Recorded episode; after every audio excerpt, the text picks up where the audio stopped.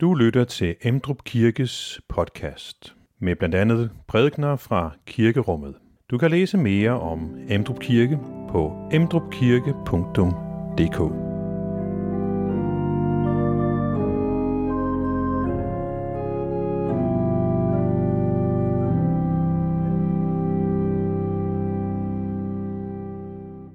I dag så øhm, skal vi høre Jesus tale om de salige. Han lister en række salige op. Det er fra indledningen af bjergprædiken. Salige er de fattige i ånden, salige er de, som sørger, osv. Og det skal vi se nærmere på, når vi kommer til prædiken.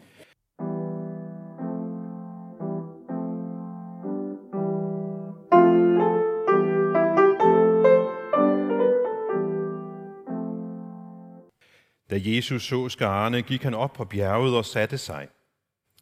Og hans disciple kom hen til ham, og han tog til ord og lærte dem. Salige er de fattige ånden, for himmeriget er deres. Salige er de, som sørger, for de skal trøstes. Salige er de sagt modige, for de skal arve jorden. Salige er de, som hungrer og tørster efter retfærdigheden, for de skal mættes. Salige er de barmhjertige, for de skal møde barmhjertighed. Salige er de rene af hjertet, for de skal se Gud.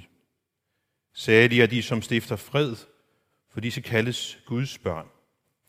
Salige er de, som forfølges på grund af retfærdighed, for himmeriget er deres. Salige er I, når man på grund af mig håner og forfølger jer, og lyver jer alt muligt ondt på. Fryd jer og glæd jer, for jeres løn er stor i himlene. Således har man også forfulgt profeterne før jer. Amen.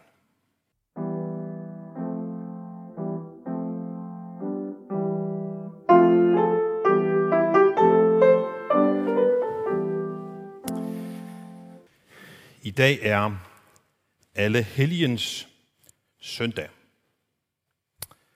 Det er jo en dag, hvor vi øh, er i kirken for at mindes det er i hvert fald en anledning til at mindes dem, vi har mistet gennem tiden. Og måske, ser, måske især dem, som vi har mistet i løbet af det sidste års tid. Ser vi tilbage, så tænker jeg, at nogen tænker, vi mindes dem, som gav os det, vi ikke ville have været for uden. Dem, som øh, var ved vores side i glæde og sorg, og til hverdag og fest. Men øh, hvis vi skal være helt ærlige, så er en del af vores minde vel også, at vi mindes dem, som en gang imellem kunne være noget anstrengende at være sammen med. Eller dem, som nogle gange gjorde tingene lidt mere besværlige end nødvendigt. Fordi vi har alle helgens søndag, men vi må jo indrømme, at dem vi mindes, de var ikke helgener i den forstand, at de var perfekte. De var mennesker. Ligesom vi er mennesker. Og menneske, det er man på godt og ondt.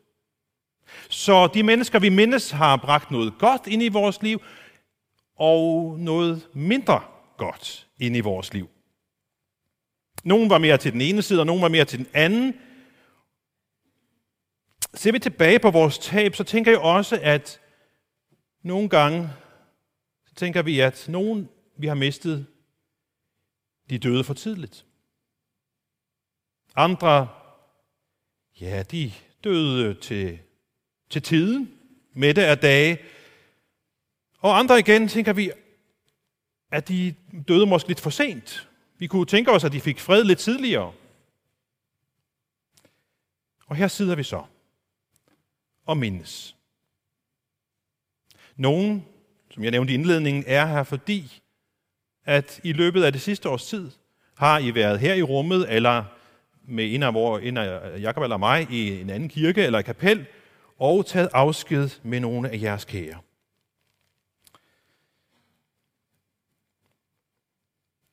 Vi er forskellige. Den sorg, vi har oplevet, er forskellige. Nogen har en sorg, der er tæt på. Nogen har en sorg, der er lidt længere væk. Vi er forskellige i de tab, vi har. Den sorg, vi har lidt, det vi har følt, det vi føler, er forskelligt. Og alligevel, så er vi fælles. Fælles om sorgen. Fælles om savnet, fælles om livet, fælles om det uumgængelige vilkår, at en dag vil vi miste en elsket, og en dag vil vores elskede miste os. Det ved vi godt. Men de fleste dage, så kunne vi tænke os bare lige at skubbe det lidt længere væk fra os. Det vilkår og den sandhed. Men en helgens søndag er en, er en anledning til ikke at skubbe det væk, men se det i øjnene. En øh, dag, hvor vi ikke behøver at skjule vores sorg og vores savn. En dag, hvor vi har lov til at være kede af det. Det har vi selvfølgelig altid lov til at være. Men i dag har vi en særlig anledning til det. Og en særlig anledning til netop at bruge kirken til at mindes. Til at tænde et lys. Alle helgen, den forbinder vi typisk med, med sorg men er der kun sorg i alle helgens budskabet?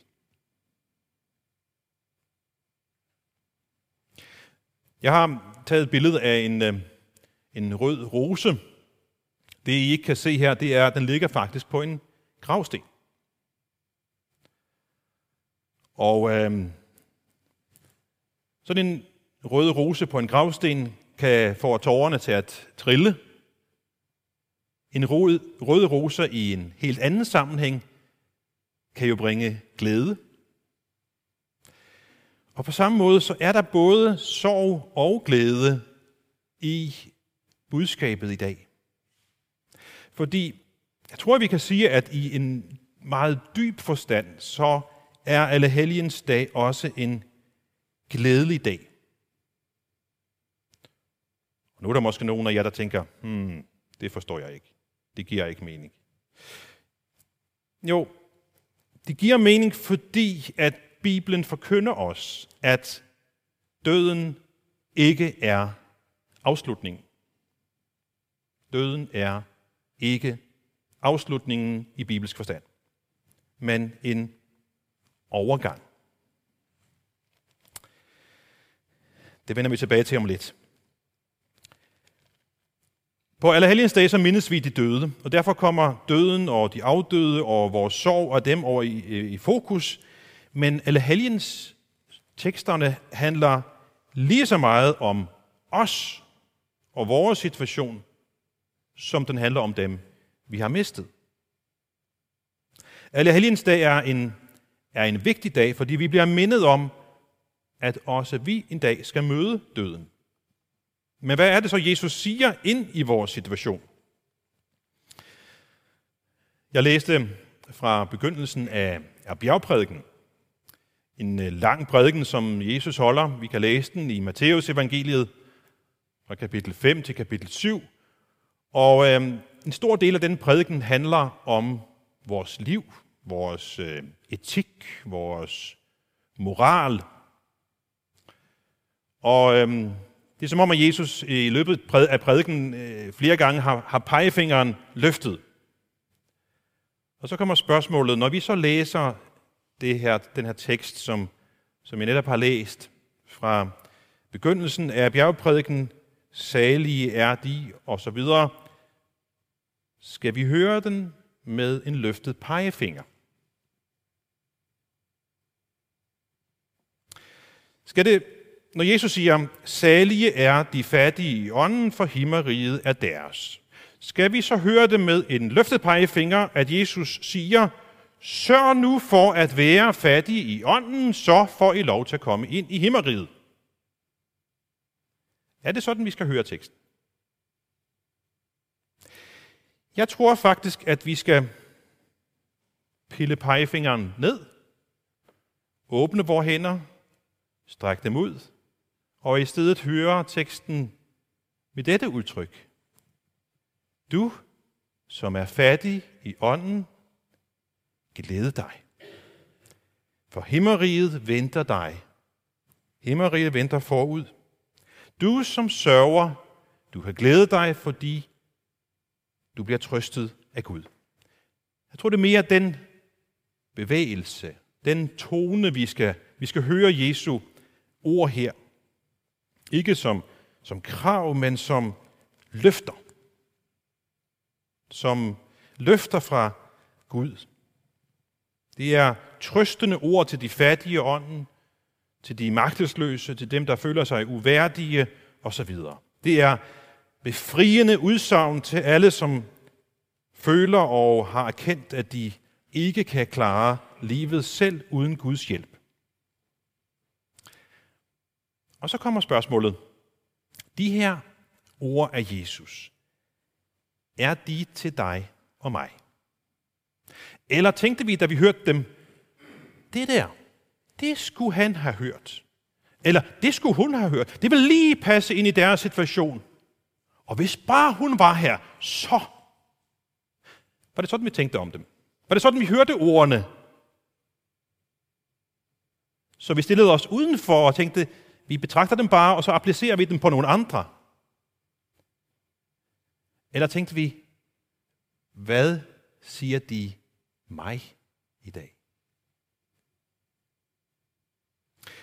Kan jeg identificere mig med, med nogen af de, øh, de grupper, som, som Jesus nævner her i teksten? Lad os prøve at tage en af saligprisningerne. Salige er de, som sørger, for de skal trøstes. Salige er de, som sørger. Jeg tror, at ret mange af os, der er her, kan identificere os med nogen, der sørger. Der er nogen af jer, som har en sorg, der er tæt på. Nogle andre har måske en sorg, der ligger længere væk, men jeg tror, at vi alle sammen i en eller anden udstrækning har mødt et tab, har en, en sorg at bære på af en eller anden art. Så når Jesus siger, salig er de, som sørger, så er det med adresse til os alle sammen.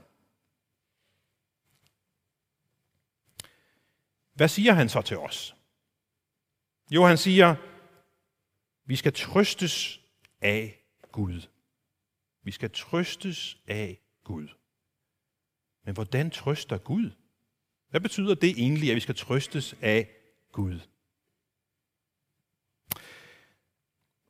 Er det sådan, at Gud ligesom kommer og, og klapper os lidt på skulderen og siger, ah, det skal du ikke tage det så tungt, det der. Det, det går nok over.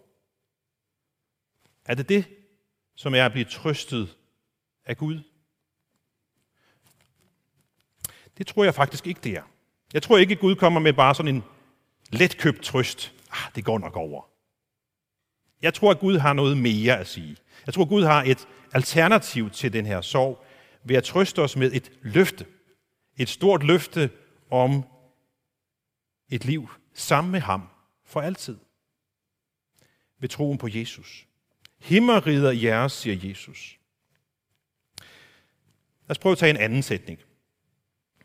Salige er de fattige i ånden, for himmeriget er deres. De fattige i ånden. Hvem er det?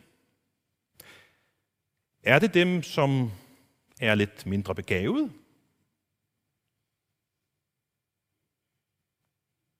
Er det dem, som øh, er fattige som sådan? Nej. Jeg tror ikke, det handler nødvendigvis om dem, der er mindre begavet, eller dem, som er fattige. Det handler ikke om, om der står på vores lønseddel, at vi har en stor og høj løn, eller vi har, er på overførselsindkomst. Det er ikke det, det handler om. Men, men lad os alligevel bruge det her med, at, at vi kan få støtte til en dårlig økonomi. Lad os bruge det som et billede.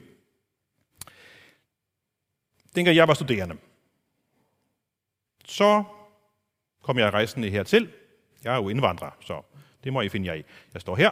Jeg kom fra Færøerne, men fordi jeg er en del af kongeriget, når man er færing, så har jeg ret til SU, ligesom alle I andre her har ret til SU. Men jeg skulle søge om SU'en. Der kom ikke en bankende på min dør og sagde, vil du have noget SU fra mig? Nej. Jeg skulle søge om SU. Jeg var berettiget til det. Jeg kunne godt få det. Jeg skulle bede om det. Jeg skulle erkende, at jeg havde brug for den her SU. Og det havde jeg også, virkelig. Der var det her nødvendige skridt. Der var noget, jeg kunne få, men jeg skulle erkende mit behov for det, og jeg skulle bede om det. Og jeg tror, at vi skal tage det med os ind, ind i det her, når vi tænker om de fattige i ånden. Det er dem, som har indset deres behov for det, Gud har at give. Gud står ligesom og rækker os, ikke SU, men noget meget mere end det. Men har vi brug for det? Vil vi have det, som man har at give os? Vil vi have den frelsende gave fra ham? Nu talte jeg om, da jeg var studerende. Jeg, jeg supplerede min, ind, min indkomst, øh, mit SU, med, med at, at løbe trapper med, med post. Det gav en knaldgod kondi. Øh, og lidt penge på kontoen også. Og en af de oplevelser, jeg, jeg øh, husker tilbage på, det var, at, øh, at jeg nogle gange øh, skulle have et anbefalet brev med. Der er postbud til stede her, som ved godt, hvad jeg snakker om. Og øh, øh, så skal man jo banke på døren og sige, øh, jeg har et anbefalet brev til dig. Og nogle gange så var det, tak, det var dejligt, jeg skriver lige under på det. Andre gange, så fik jeg et andet svar. Nej tak. Jeg var lidt overrasket. Vil du ikke have det? Jeg oplevede det også, når jeg kom med en pakke. Nej tak. Og så var vi instrueret i, at det kunne ske. Så skriver vi modtagelse nægtet. Og tager det med tilbage på postkontoret. Gud står med et brev adresseret til dig. Vil du have det? Eller er det modtagelse nægtet?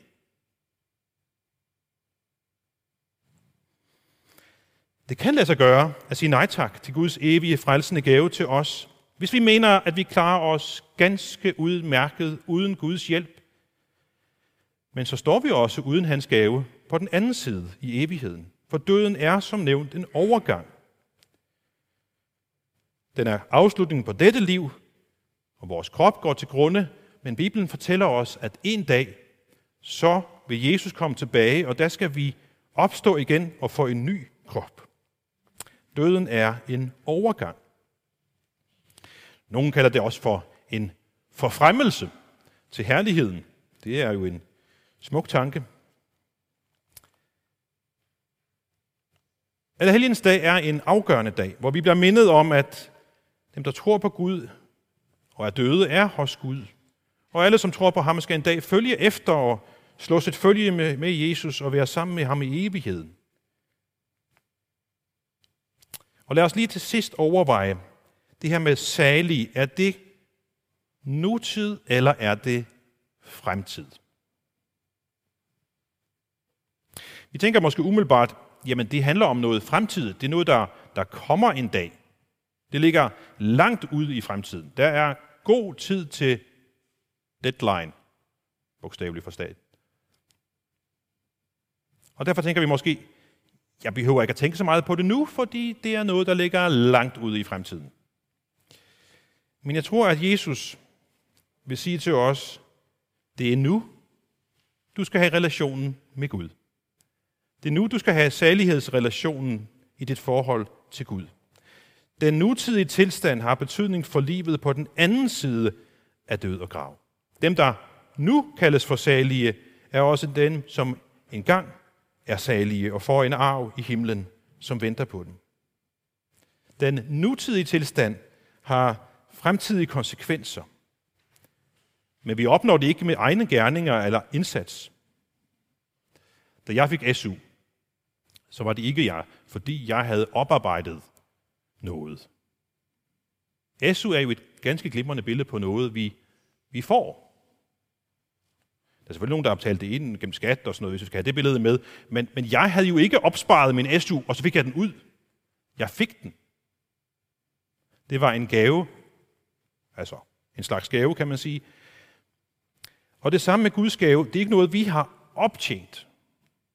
Når man taler om lønforhold, så siger man, du får den her løn, og så har du så så meget i pension. Det er jo noget, du sparer op af din løn, og så får man det ud senere. Guds gaver er ikke en pensionsopsparing, som vi selv har sparet op ved gode gerninger og god indsats og god adfærd osv. Nej, det er Guds nåde, der giver os det. Gud vandt os vejen til saligheden ufortjent ved sin søn. Derfor er det en gave til os fra Gud, som vi kan tage imod i erkendelse af, at vi har brug for den. I troen på Guds søn, så er vi salige her, fordi vi har det bedste i vente. Og derfor kan vi leve vores dagligdag i glad forventning. Forventning om, at Jesus store løfter til os skal indfries. Himmeriget er vores. Vi skal trøstes. Vi skal arve jorden. Vi skal mættes. Vi skal møde barmhjertigheden. Vi skal se Gud. Vi skal kaldes Guds børn. Og vores løn er stor i himlene. Sikken en gave. Jeg håber ikke, at det bliver modtagelse nægtet. Amen. Og lad os nu prøve at rejse os og med apostlene tilønske andre, hvor Herres Jesu Kristi nåde, Guds kærlighed og Helligåndens fællesskab være med os alle. Amen. Find flere podcast og læs mere på emdrupkirke.dk